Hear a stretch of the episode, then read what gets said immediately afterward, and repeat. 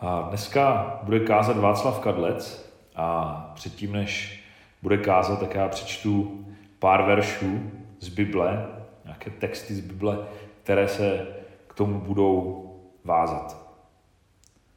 Bůh stvořil člověka, aby byl jeho obrazem. Stvořil ho, aby byl obrazem Božím. A potom z Nového zákona přečtu. K tomu přinášeli děti, aby se jich dotkl, ale učedníci jim to zakazovali. Když to Ježíš uviděl, rozněval se a řekl jim, nechte děti přicházet ke mně, nebraňte jim, neboť takovým patří království Boží. Amen pravím vám, kdo nepřijme Boží království jako dítě, jistě do něho nevejde. Objímal je, skládal na ně ruce a žehnal jim. V tu hodinu přišli učedníci k Ježíšovi s otázkou, kdo je vlastně největší v království nebeském? Ježíš zavolal dítě, postavil je doprostřed a řekl, Amen pravím vám, jestliže se neobrátíte a nebudete jako děti, nevejdete do království nebeského. A poslední. Ježíš mu odpověděl, Amen, amen pravím tobě, nenarodili se kdo znovu, nemůže spatřit království Boží. A tak tě prosím, pane Bože, aby si skrz tohle kázání k nám mluvil, aby si otevřel naše oči, uši i srdce, a abychom byli schopní, ochotní přijmout, co každému z nás chci říct. Amen. Dnešní kázání nebude, jak by možná někdo čekal, o aktuální epidemii. Myslím, že všem stačí to, co je ve zprávách. Nebudeme přemýšlet ani o tom, jestli se blíží nebo neblíží konec světa. Je zajímavé, kolik lidí se tímto směrem začíná najednou dívat. A kolik je najednou odborníků na apokalypsi všeho druhu. Dnešnímu kázání jsem dal nadpis Dětství jako vrchol zralosti. A základem bude oddíl z Markova Evangelia, který byl čtený úvodem. Scéna, jak se Ježíš setkává s dětmi, patří k těm hodně známým. Byla zvětšněna na mnoha obrazech. Po umělecké stránce sice nijak zásadních, ale o to barevnějších a výraznějších. Všichni jsou tam krásní a usměvaví. Vše je zarámované modrou oblohou a zářícím sluncem. Prostě kýč jako vyšitý. Jenže když čteme tento oddíl v Markově evangeliu pozorně, tak nám neunikne, že ta scéna až tak idylická nebyla. Marek jako jediný z evangelistů totiž ukazuje nejen na její láskyplné vyústění, ale i na její drsnější stránku, na Ježíšův hněv. A proč zrovna Marek? Ono to bude nejspíš tím, že Marek psal své evangelium podle vyprávění učedníka a pozdějšího apoštola Petra. Marek tam tehdy nebyl, nepatřil do skupiny prvních Ježíšových učedníků, za to Petr ano. A z toho, jak z různých situací Petra známe, tak se dá docela dobře předpokládat, že to byl právě Petr, kdo byl příčinou Ježíšova hněvu. Petr byl takovým impulzivním organizátorem. Byl to typ vůdce a ostatní učedníci ho respektovali. Takže to byl nejspíš on, kdo začal jako první jednat, když se mezi Ježíšovi posluchače najednou přiřítila horda dětí, zřejmě doprovázených svými matkami a babičkami.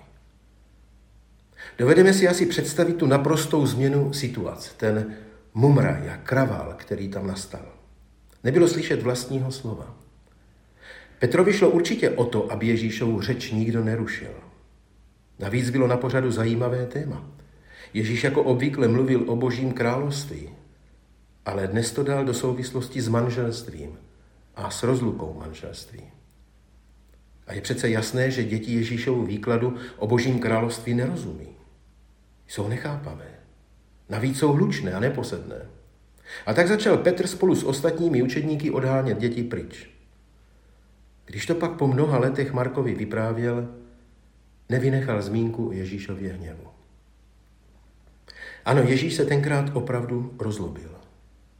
Vždyť učeníci odhánějí nejvýznamnější hosty jeho království. Odhánějí ty, kteří tam jako jediní mohou vejít. A tak v jejich prospěch rychle zasahuje. Nabízí se otázka, proč má Ježíš tak moc rád děti. Určitě by se našli lidé, kteří by měli tendenci naznačit, jestli nebyl, jak se říká, na děti. Ne, Ježíš v tomto smyslu na děti určitě nebyl. On je má rád proto, protože boží obraz je v nich čistý. Není ničím zakalený. Nejsou na něm žádné šmouhy a škrábance. Svou čistou duší nesou děti boží podobu. Na rozdíl od nás dospělých. My boží obraz v jeho původní podobě neneseme. A čím jsme starší, čím více vzdalujeme od dětství, tím je to horší. Na tomto místě si dovolím historickou vsuvku. V 8. století začalo v křesťanské církvi období takzvaného obrazoborectví. Někdy se používá výraz, řecký výraz ikonoklasmus. Byl vydán zákaz spodobňování Krista a jeho obrazy, stejně jako obrazy svatých, byly ničeny. Toto období trvalo víc jak jedno století a církev to mimořádně poškodilo, rozdělilo ji to. Na ty, kteří obrazy ničili a na ty, kteří je naopak chránili. Období obrazoborectví má tedy církev dávno za sebou. Přesto však trvá. A trvá díky lidem, díky nám. My sice neničíme plátna či kost, desky v kostelích, v galeriích nebo výstavních síních. My ničíme boží obraz, který je v nás. Samozřejmě, že to neděláme veřejně. My ten obraz ničíme tajně, ve skrytu, ale o to důsledněji. A jak jsme přitom kreativní a současně chladnokrevní. Ovšem navenek děláme, jako že je všechno v pořádku.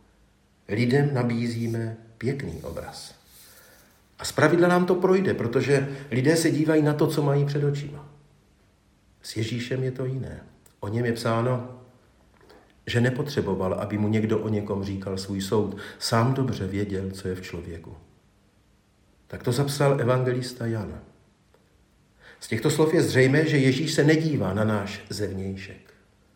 Nezajímá ho, jak vypadáme, co máme na sobě, čím jsme se okrášlili a jak se přitom tváříme. Pro nás je to určitě důležité, ale pro Ježíše ne. On toto všechno dává pryč. Odhrnuje to stranou. Nezajímá ho to. To jediné, co Ježíše zajímá, je naše nitro. V něm hledá svůj obraz. A co najde? Z pravidla nic pěkného. Jeho obraz je poničený. Často jsou to jen potrhané zbytky plátna. Takový jsme my, dospělí. Myslíme si, Bůh ví, jak jsme skvělí, rozumní a moudří. V božích očích jsme přitom docela jiní. Všechno postupně ničíme. Stačí se jen pozorně podívat na své životy, na vztahy s druhými lidmi, na vztahy v rodinách. Kolik je tam nedobrých věcí, různých zmatků. Někdy je to doslova jako po vychřici, jenom spoušť. Když Kain zabil svého bratra Abela, Bůh ho vyhledal a vyčítavě mu pověděl, co jsi to udělal. Podobně se ptáme i dětí, když se jim něco hodně nepovede. Ale úplně stejnou otázku může Ježíš položit každému z nás. Každého bez výjimky se může zeptat, co jsi to udělal? Co jsi to udělala s božím obrazem? Ano, takový jsme my dospělí. Proto k sobě Ježíš volá děti. Protože jsou nové. Protože jsou čisté. Protože ještě nezrazují a neníčí boží obraz. V dětech vidí Ježíš sám sebe. A svým učedníkům, kteří děti odháněli, ale také všem ostatním, jak tehdejším posluchačům, tak i nám, ukazuje na děti a říká, takovým patří království boží. Kdo nepřijme Boží království jako dítě, jistě do něho nevejde. Co tím chce Ježíš povědět? Dvě důležité věci. Jednak, že Boží království může člověk buď přijmout nebo odmítnout. Není to tak, že by Boží království bylo nevyhnutelným údělem pro každého člověka. Není údělem, není povinností, je možností. Jako možnost je Boží království sice všem otevřeno, ale každý se musí svobodně rozhodnout, jestli chce vejít nebo zůstat mimo. Jestli je přijme nebo odmítne. To je ta první důležitá věc. Tou druhou věcí je, že pokud se člověk rozhodne Ježíšovo království přijmout, pak je musí přijmout jako dítě. Jinak to nejde. Tady by mohl někdo namítnout, že je to nějaké divné. Po křesťanech se přece žádá nikoli dětská, nýbrž dospělá víra. Není v tom nějaký rozpor? No je, ale jen zdánlivý. Když se na to podíváme podrobněji, tak zjistíme, že Ježíš je nepřekonatelným mistrem paradoxu. Přičemž slovu paradox můžeme rozumět jako překvapujícímu a zdánlivě protismyslnému tvrzení. Když se vrátíme k té možné námitce, že se po křesťanech žádá nikoli dětská, nýbrž dospělá víra, tak Ježíš nikdy neřekl, že jeho následovníci mají zůstávat dětmi. On řekl něco jiného. On řekl, jestliže se neobrátíte a nebudete jako děti, nevejdete do království nebeského. Takže ne zůstávat dětmi, ale znovu se jimi stát. V žádném případě se tedy nejedná o zastavení lidského vývoje, jakože bychom měli zůstat třeba na úrovni šestiletého dítěte. Ani se tu nejedná o nějakou dětinskost nebo dokonce pošetilost. Tady se jedná o dětství v duchovním slova smyslu. O dětství, které je jednou z fází našeho duchovního růstu, našeho duchovního zrání. A jak můžeme z Ježíšových slov soudit, jedná se o fázi velmi důležitou. Možná o tu nejdůležitější.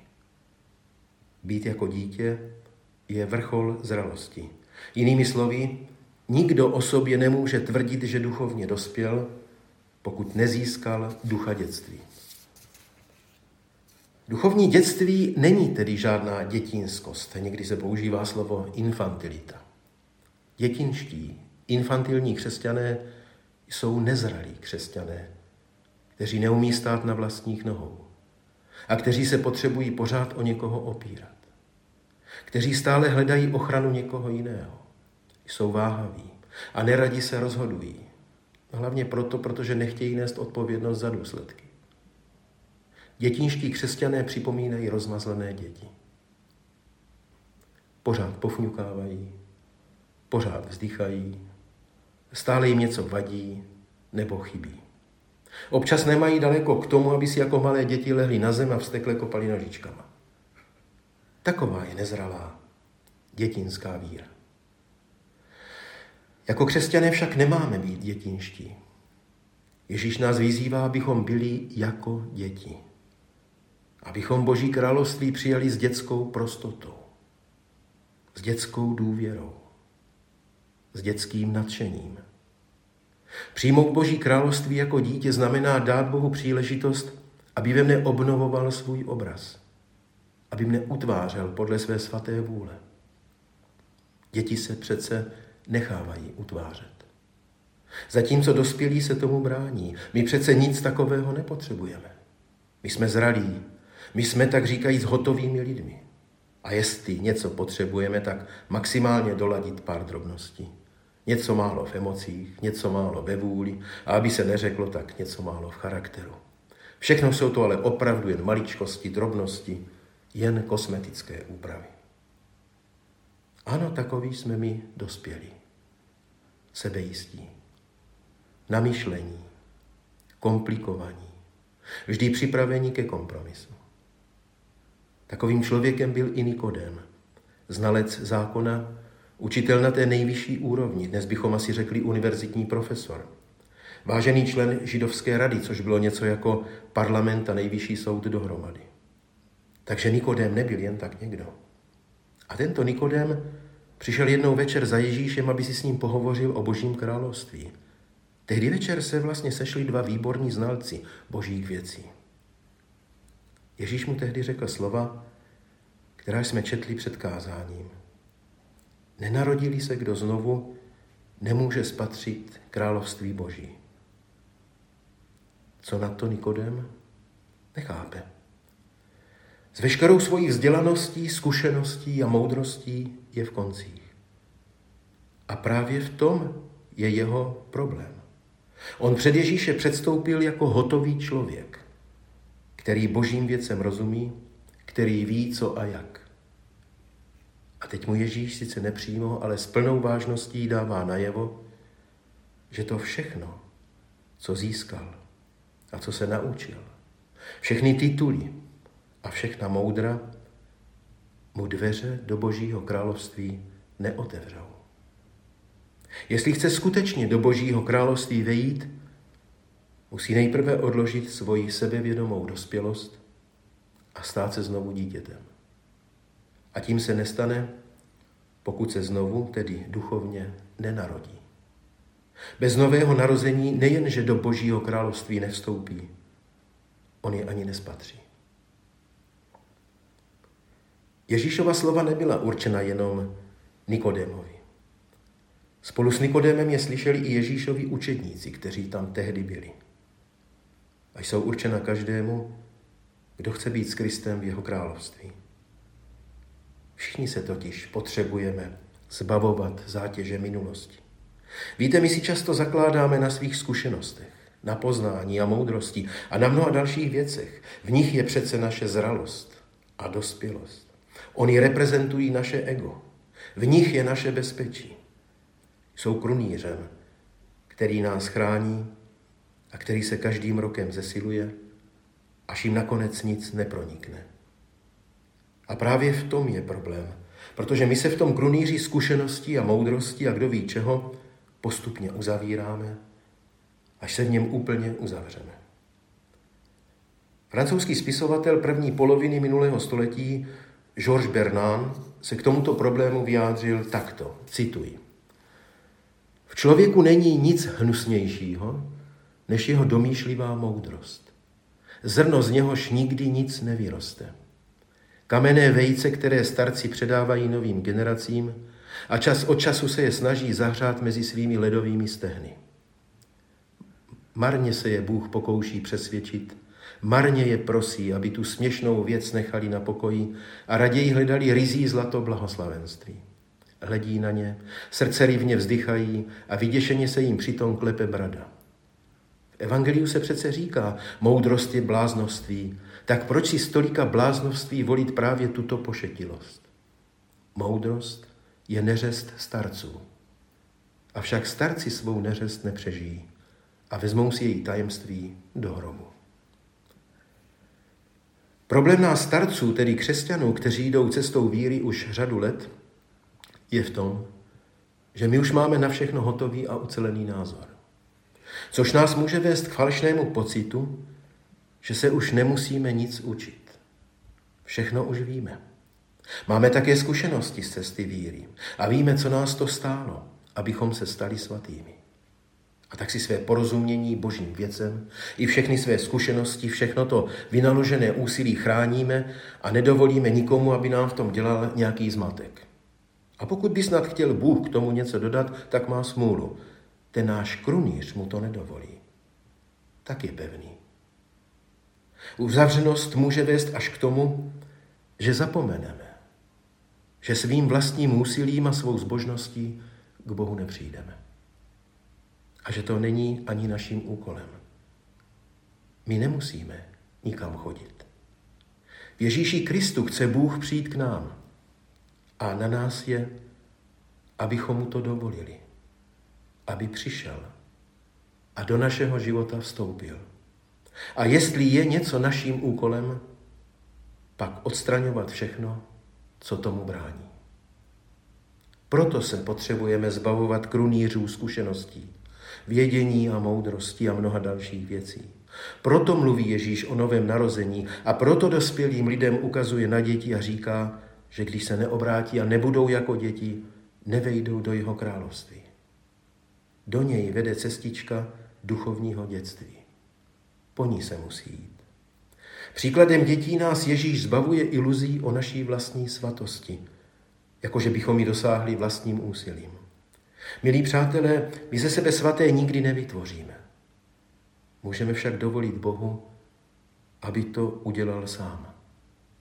Dejme mu šanci, aby nás jako své děti utvářel a formoval. Staňme se znovu dětmi. Vždyť právě dětství, duchovní dětství je vrcholem zralosti. Amen.